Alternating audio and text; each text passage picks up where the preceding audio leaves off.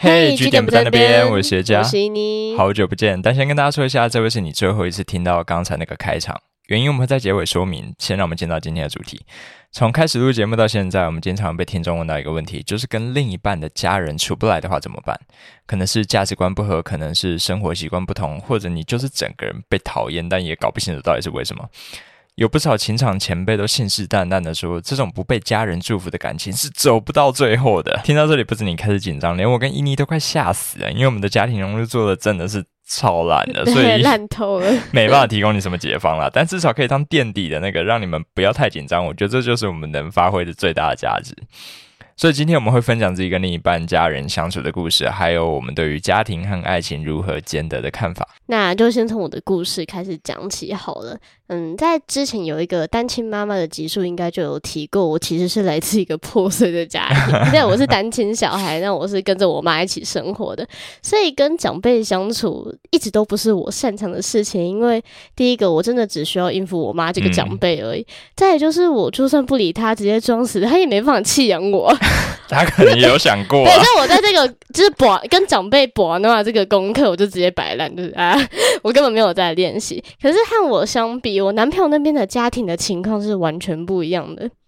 虽然说在交往的时候，我知道他有一些兄弟姐妹，可是当我直接亲眼看到，哇哦，他的背后的体系之完整，是随时都会有六个人待在那个空间里面的。哎，那过节的时候要多少个人？六十个人吗？这倍速成长是不是？哦，难怪他们要回南部那边的地才够大。他们真的是典型的大家庭，就是人数是真的非常多。哎，那个看到这种场合我也会怕，因为我跟伊妮一样也是单亲家庭的小孩。我不知道这是不是一个好的借口啦，但是我也是看到那么多的人，我整个会超慌。嗯，所以当我就是第一次受邀要去他家吃晚餐，我真的做了很多的心理建设，我就是 为自己打气。伊妮做到，只不过是一些老 Coco 而已，就是没有没有。没有用，就是踏进他家，怕社恐发作这样子，也就是你根本不知道该怎么应对，就是连辈分都不知道怎么叫，所以我那个时候全部都叫叔叔阿姨可以吗？压力真的超大，而且看到一些就是不老又不年轻的，就在中间的，就想说我要叫他阿姨，他比较高兴嘛。而且有很多明明都是跟爷爷同辈，那我都叫阿公可以吗？可以有这么多个阿公吗？然后。距离就是第一次爆炸，已经都是去年的事情了。嗯、然后过了一年，我有什么长进吗？没有，我就知道，就我跟他们的关系一直维持在就像路人一样，可能跟我的防卫心理有关吗？我不太清楚。反正我们跟他的就是只会点个头，然后问候一下，哎，假爸爸，基本上都不会再聊太深入的东西。但我觉得一个很奇葩的就是我男朋友的妈妈。他对我超级冷淡，也不是说冷淡，就是他从来不会过问我的学历、我的工作、我的生活，就跟八点档的完全不一样。欸，他只是想要很有礼貌，不行吗？他不想要打扰你啊。我觉得这样很酷啊，就是我也觉得这样比较轻松。但是我一直有听过很多说法，是说呃，理想中的画面应该要是一家子很和乐。待你视如己出，那我目前这样状况感觉就是哦，进度落后。哦，不要，那真的太积极了，那样会让那个未来的准婆婆压力超大。嗯，对，我应该不能逼她情绪劳动，对，对，这样反而比较好。但我我知道很多女生真的会把这个当做一个目标，我觉得也很合理，是因为。你未来有些家庭会要求你们要生活在一起嘛，嗯，那真的搞好关系可能是。对他们来说就蛮重要的。嗯，那我觉得这些都还好啊。主要是这个家其实都有存在一个地雷，我觉得我随时都有可能会踩到。嗯、而且当我进这个家门越多次，我就越确定，等一下这个这已经不是地雷，这应该是核弹。那那一颗东西就是生小孩。嗯哼。那这个话题我其实以前就跟我男朋友有聊过。当时我们的想法其实有一些不同的，因为他对于小孩的渴望跟我相比，真的有点执着太多了。然后这个执着甚至已经影响到他的性癖。OK，我跟你讲，你一定不敢相信，他竟然曾经跟我坦诚过说，他会妄想我挺着孕肚，就是像皮球一样，可能五六个月大，就是怀孕的那个大肚子，然后以女上的姿态干他。哇，这个要求。真的是很明确哦。对啊，所以你们男生都这样想。不要用你们男生，You are man，你们每一个。我 他这个真的是。蛮重口的。等一下，他所以他讲玩什么母乳喷射 play，我不知道，反正对我来讲也太重口了。所以我在那个时候突然间惊觉到，等一下，所以你平常很爱用的那些 dirty talk，比如说，嗯，我好想把你干到怀孕了，哇，这是认真的吗？哎呦喂啊，他没有在开玩笑吗？他在宣誓哎。他他是在用说到 做到，使命必达哦！我真的不敢相信，我以前为什么会听得这么陶醉？是因为我太年轻了吗？哎、欸，这个这才是问题，就是你们真的是非常的年轻，你们都不满二十五岁，就为什么这么年轻就会想要有小孩？他有说过吗？嗯，对，而且现在还疫情期间，对不对？他从来没有就是动摇过自己的心，他没有说今年我就不这样讲了，因为今年经济不景气，那就算了。哦，我跟你讲，这一切，当我就是见过他的家庭之后，我觉得我所有的线索都串联起来了。他为什么会有那么坚定无比的使命感？源头可能是其中一个，他是家里的长子。嗯哼。那第二个十分明显，就是因为他的每一个亲戚都有帮他做好传宗接代的榜样啊，不然为什么客厅没事就啪打开门，两张婴儿床在那边？那到底谁会这样做啊？你说他们客厅会有电视、有沙发，然后有两张婴儿床这样子吗？水死也太怪了吧！我是二楼两张婴儿床，下楼两张，那太多了。等一下，等一下，会不会那里本来摆的是麻将桌，但是一听到你要来，就赶快把婴儿床搬出来？还两张是不是？对，就告诉你说，那就是你未来的工作量。我也想打麻将，为什么这样？但我就觉得，哦，其实我我就觉得可能是我想太多，对啊，会不会是误 会？对，我干嘛就是妄想？可能就真的只是去年刚用完没有收进去，只是他们家里亲戚那么多，谁知道？对，就可能要养小孩嘛，所以我就。第一时间有说 OK，冷静一下，依你就是控制好你的婴儿床焦虑，真的，那事情真的没有那么严重啊。可是其实，在半个小时之后，我想下楼这个厕所，我就有偶然听到，就是他们隔音不是很好，嗯、然后他爸妈在客厅就是在聊天，然后就说：“那哎、欸，这女生蛮可爱的，感觉之后的小孩会蛮好看。”然后我当下就想说：“嗯，你到底是在称赞我呢，还是在？”呃，威胁我呢？欸、你你确定他不是听到你开门下楼的声音的时候，赶快换那个话题？对对对对，所以我那时候就憋着尿上楼，我根本不敢就是按什么冲水键，然后什么水声被他们听到，他可能会直接对我大喊：“如果是男生的话，可能就是帅哥哦。”好想要男孩子啊！对，然后故事先到这边告一段落。我知道你头现在已经很痛了，对，你你是觉得这些是傻小？因为我知道你可能未来的人生规划是不想要有小孩的吗？哎、欸，也不是这样讲，我只是觉得不一定要自己生啊，因为毕竟从呃怀孕到最后生出来那过程，我觉得对另一半都非常的辛苦。反正换做我是我的话，我一定不会想要自己来，嗯、所以我就想说，如果要小孩的话，是不是可以用领养去代替生育？呃，我们就去领养小孩，而且这可以避免一个我最害怕的情况，就是我们自己的小孩完美的继承了我们最不完美的地方。就是我真的不想要到时候抱着我们我们的小孩，然后跟我另一半讲说：“哦，你看这真的是我们的小孩，他的眼睛这么丑，一定是遗传到我之类的。”缺点集合体。那我自己立场就相对弹性的，我觉得自己生其实就是没什么问题。嗯，可是前提就是我的生活水准一定要在。呃，就是要维持，不然我才会有这个规划。嗯，对，所以我还算是有商谈的余地。但你要自己安排的，对对对，就是不要催我，真的不要催，不要催我。可是我都。算是相对弹性的了。那面对我男朋友的家庭，他们的那一种期待，还是可以让我压力大到每次要去他家吃晚餐的时候，我第一个想法就是两张婴儿床，快跑，run！我就想逃避呀、啊，所以我完全不敢想象说那些已经很。确立自己的生活目标，然后自己的未来不会有小孩出现的那些女生，她们遇到我这种情况，一定会当成疯掉吧？哦，我觉得压力会超大，因为会不知道怎么开口。你就知道对方的家庭是渴望嗯要有小孩的，那、嗯、知道怎么泼他们冷水？就在他们聊说哦那个小孩会很可爱的时候，你就突然从厕所冲出来说哦 很棒的想法，很棒的想法，但到此为止。就怎怎么可能这样讲？所以我觉得他妈可能对我特别冷淡，是不是因为他有一个直觉，会觉得我可能不是那么的听话，就是我这个子宫不会做的那么的称职。那、哦、我觉得单纯只是看你屁股不够大而已啊、哦。我的骨盆还不够完美嘛，我要再胖个十公斤才会是那个好深的屁股。但比起这种态度，我其实更怕。我最怕的就是这个，我不知道他什么时候会突然在哎、欸，你假爸爸的后面直接接啊，被塞啊不？还有这种要来不来的最可怕了，你干脆在一开始就直接讲嘛。啊，我跟你讲，这不夸张，就算他直接讲，我也不意外，因为可能在他们的那种长辈的观念里面，你结婚不生小孩，那你干嘛结婚啊？交往不结婚，干嘛交往？所以交往、结婚跟生小孩这三个东西是同义词。哎对，是我一记传宗接代组合拳，所以他可以跳过中间所有的程序，直接跟我说小孩，逻辑正确，对，不是逻辑正确，我就不意外。所以我真的不确定未来到底会不会得到对方家庭的祝福，还是助产。呢？我已经可以想象你们那个大家族六十个人挤在产房外面帮你加油的那个景象，以你推，看到头了，用力啊，吸气，哎呀哎呀。那我会不会在外面挂红布条？哼，斩男媳妇喜得男婴这样子，然后爆出来是一个女婴，然后就把它烧掉。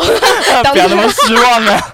哎、欸，这件事情我很确定，他们家是没有重男轻女的风气的。哦，那已经那已经很棒了。对，我倍感满足，我觉得这是一个好棒的家庭哦，我真的太太棒了。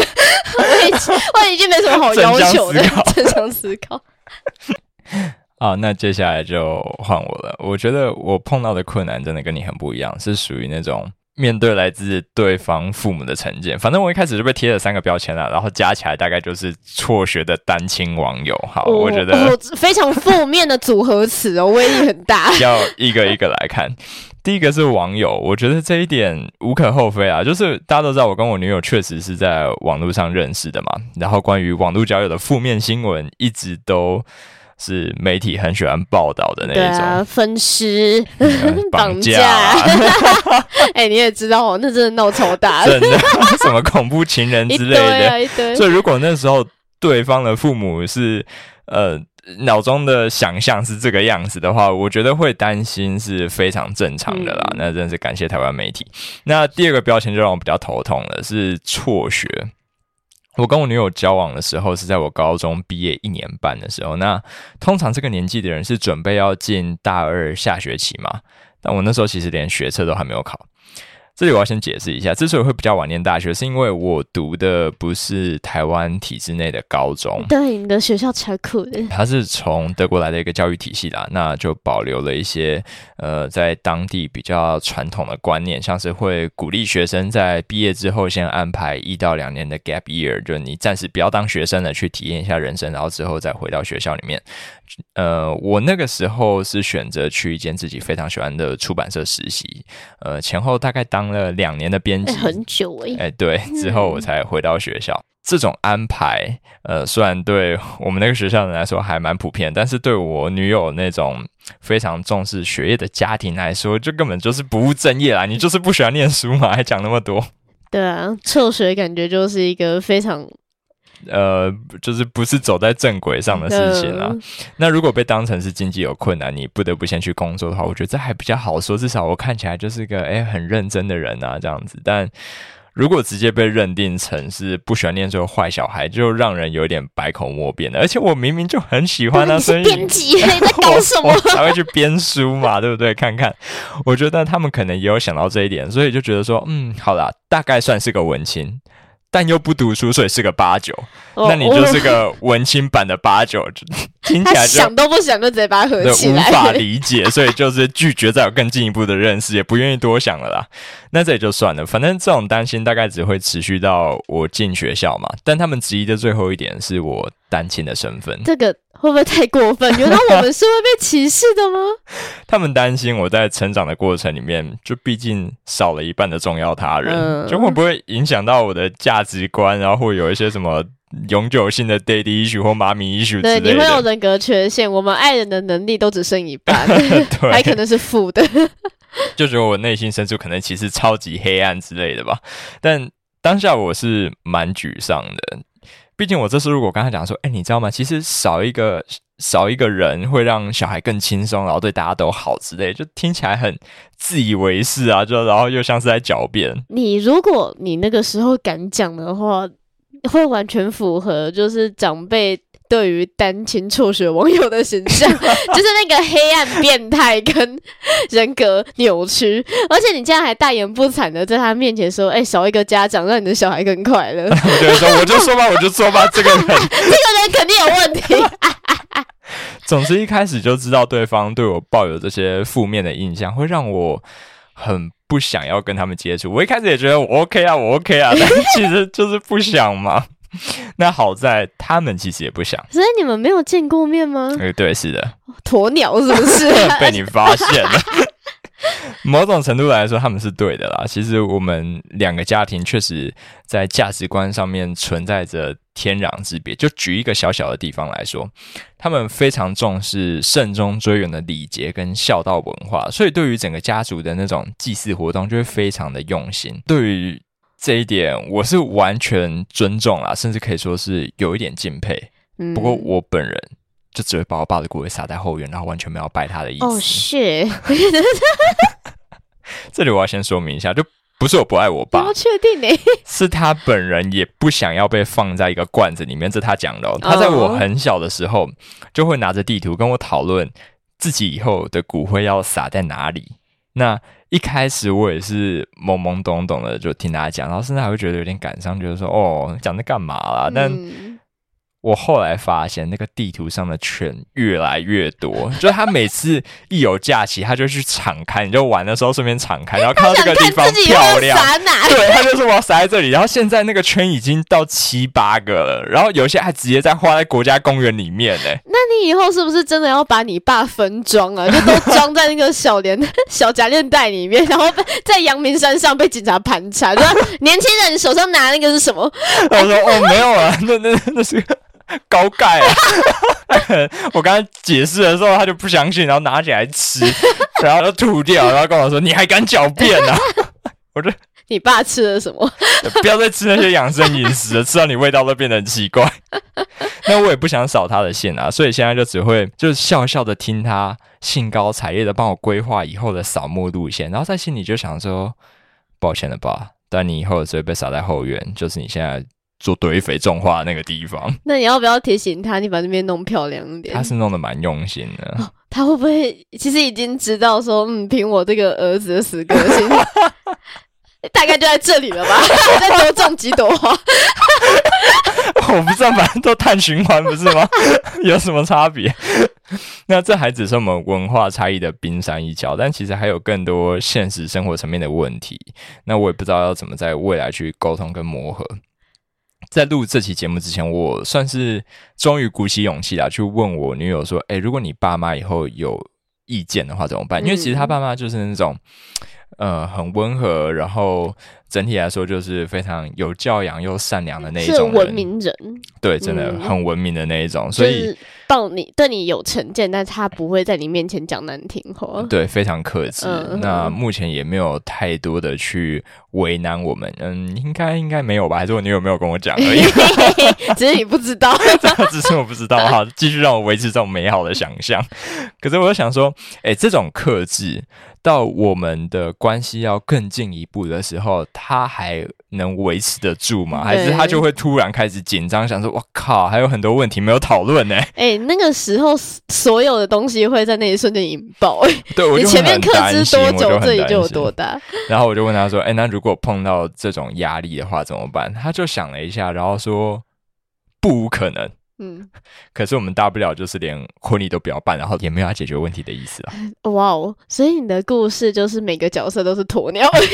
对，所有人都是鸵鸟，然后没有人鼓起勇气说 让我们见一面，好好坐下来谈吧。明明就是见一面可能就可以解决，或者不行，那没关系，我们先把头埋进沙子里面，然后当问题过来的时候，拔腿就跑，跑超快，就拔出来，然后跑超快。哎、欸，鸵鸟是时速可以到多少？八十是不是？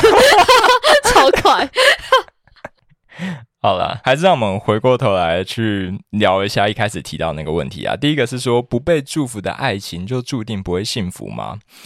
我自己觉得这取决于祝福指的是什么。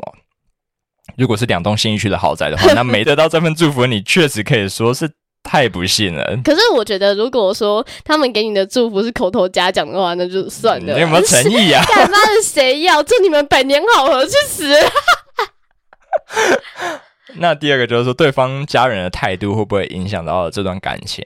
我觉得这取决于两个要素。第一个是说，另一半是否愿意负起责任去搞定自己的家人。就像我跟我女友有共识嘛，就是说自己照顾自己的爸妈。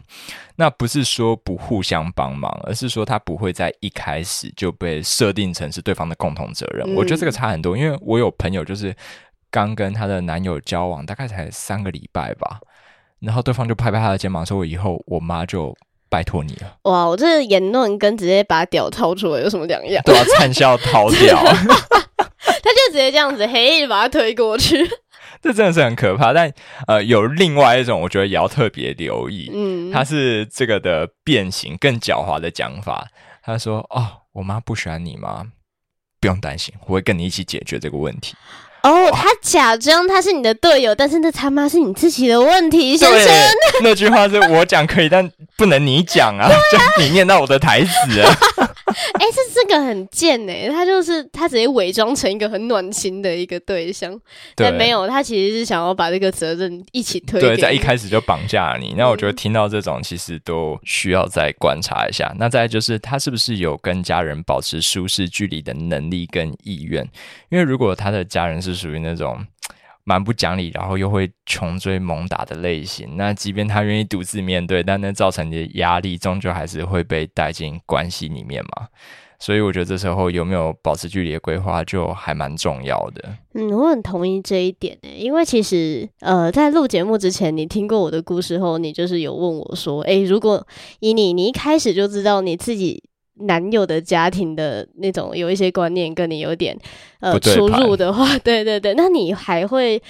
继续选择待在那艘船上吗？嗯，那这有一个很关键的一点，就是其实我在那个时候已经跟男友有达成共识，说不管后面就是我们发展到什么情况，我之后其实都不会跟家人同住，就是你们要远离那个压力源，嗯、家人就是压力源，对对对，完全同意，真的真的。